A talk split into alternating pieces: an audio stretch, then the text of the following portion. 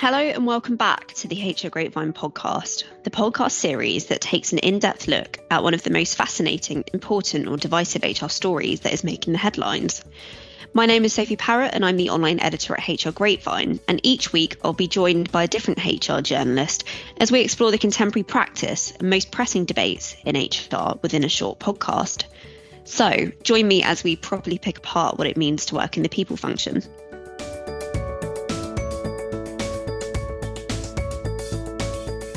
Today, I'm joined again by Kieran Howells, Deputy Editor at Executive Grapevine Digital Media.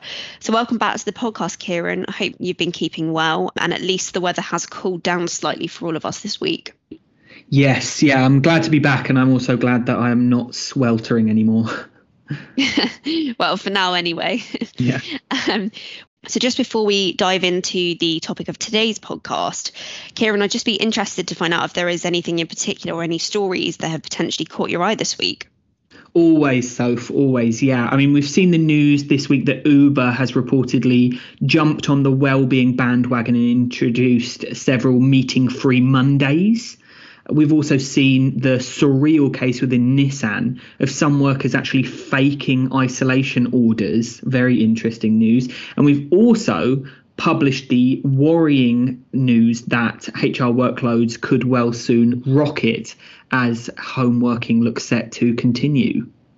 So, I mean, there's definitely a range of different things that have been hitting the headlines, of course, all of which will have follow on implications and interests for the HR function. And I think actually this is kind of a nice bridge to the topic for today's podcast, which will be around workloads. And I know workloads for HR is something that has been talked about quite a lot since the pandemic hit, largely because the people function was kind of front and centre of alleviating the disruption caused by the crisis. And actually, this is something that Sharon Doherty, Chief People Officer at Finastra, previously referred to in a LinkedIn post. Um, and at the time, she wrote Since the World Health Organization declared COVID 19 to be a global pandemic on March 11, 2020, it's been a busy time for Chief People Officers.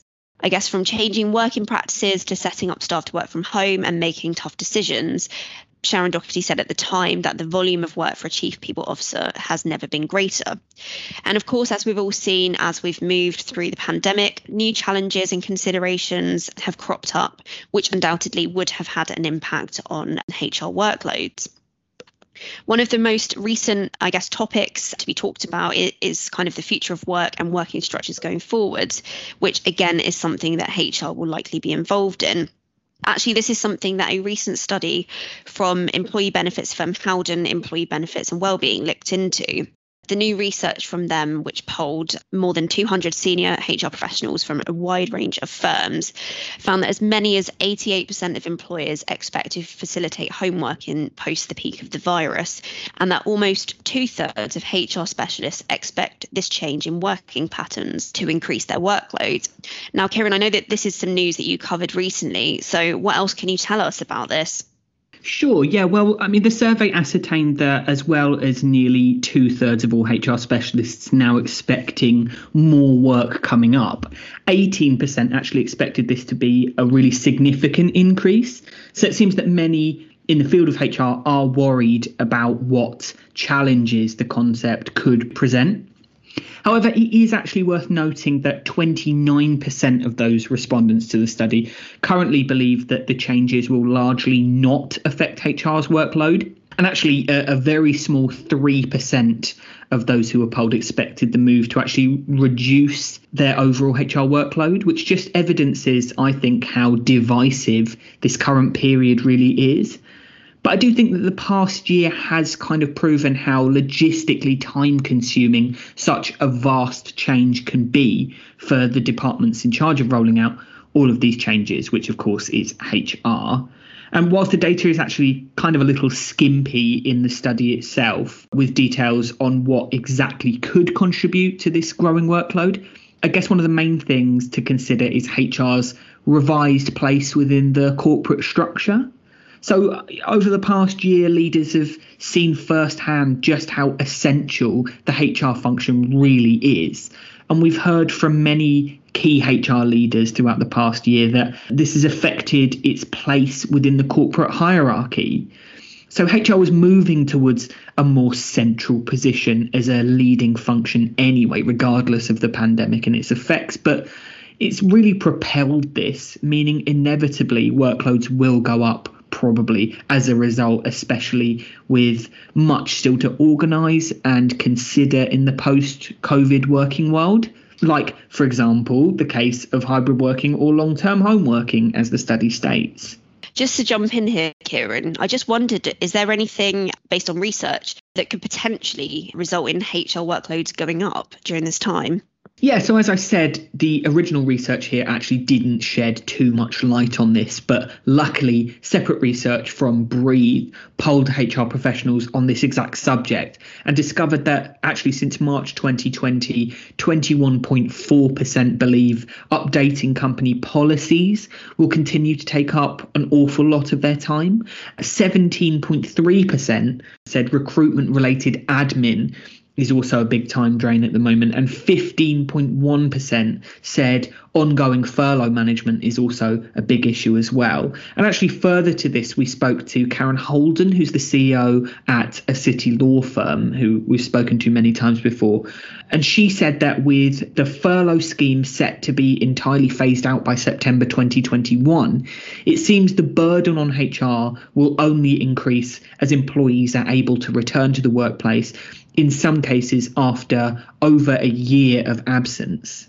She actually added as well that recent concerns over staff being pinged on the track and trace app and isolating will no doubt cause confusion and difficulties for HR departments who will need to have contingency plans in place for that.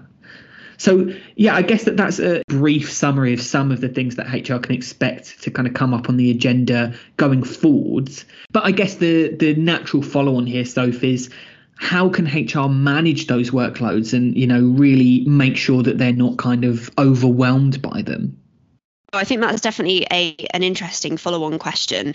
And actually this is something that I posed to Vicky Field, who is an independent HR practitioner before the podcast and I asked her about, you know, how HR can manage workloads if they do go up. And her response to this actually I thought was quite interesting, as she did say that she would question whether an increase in home working involves more work or whether that is just new work.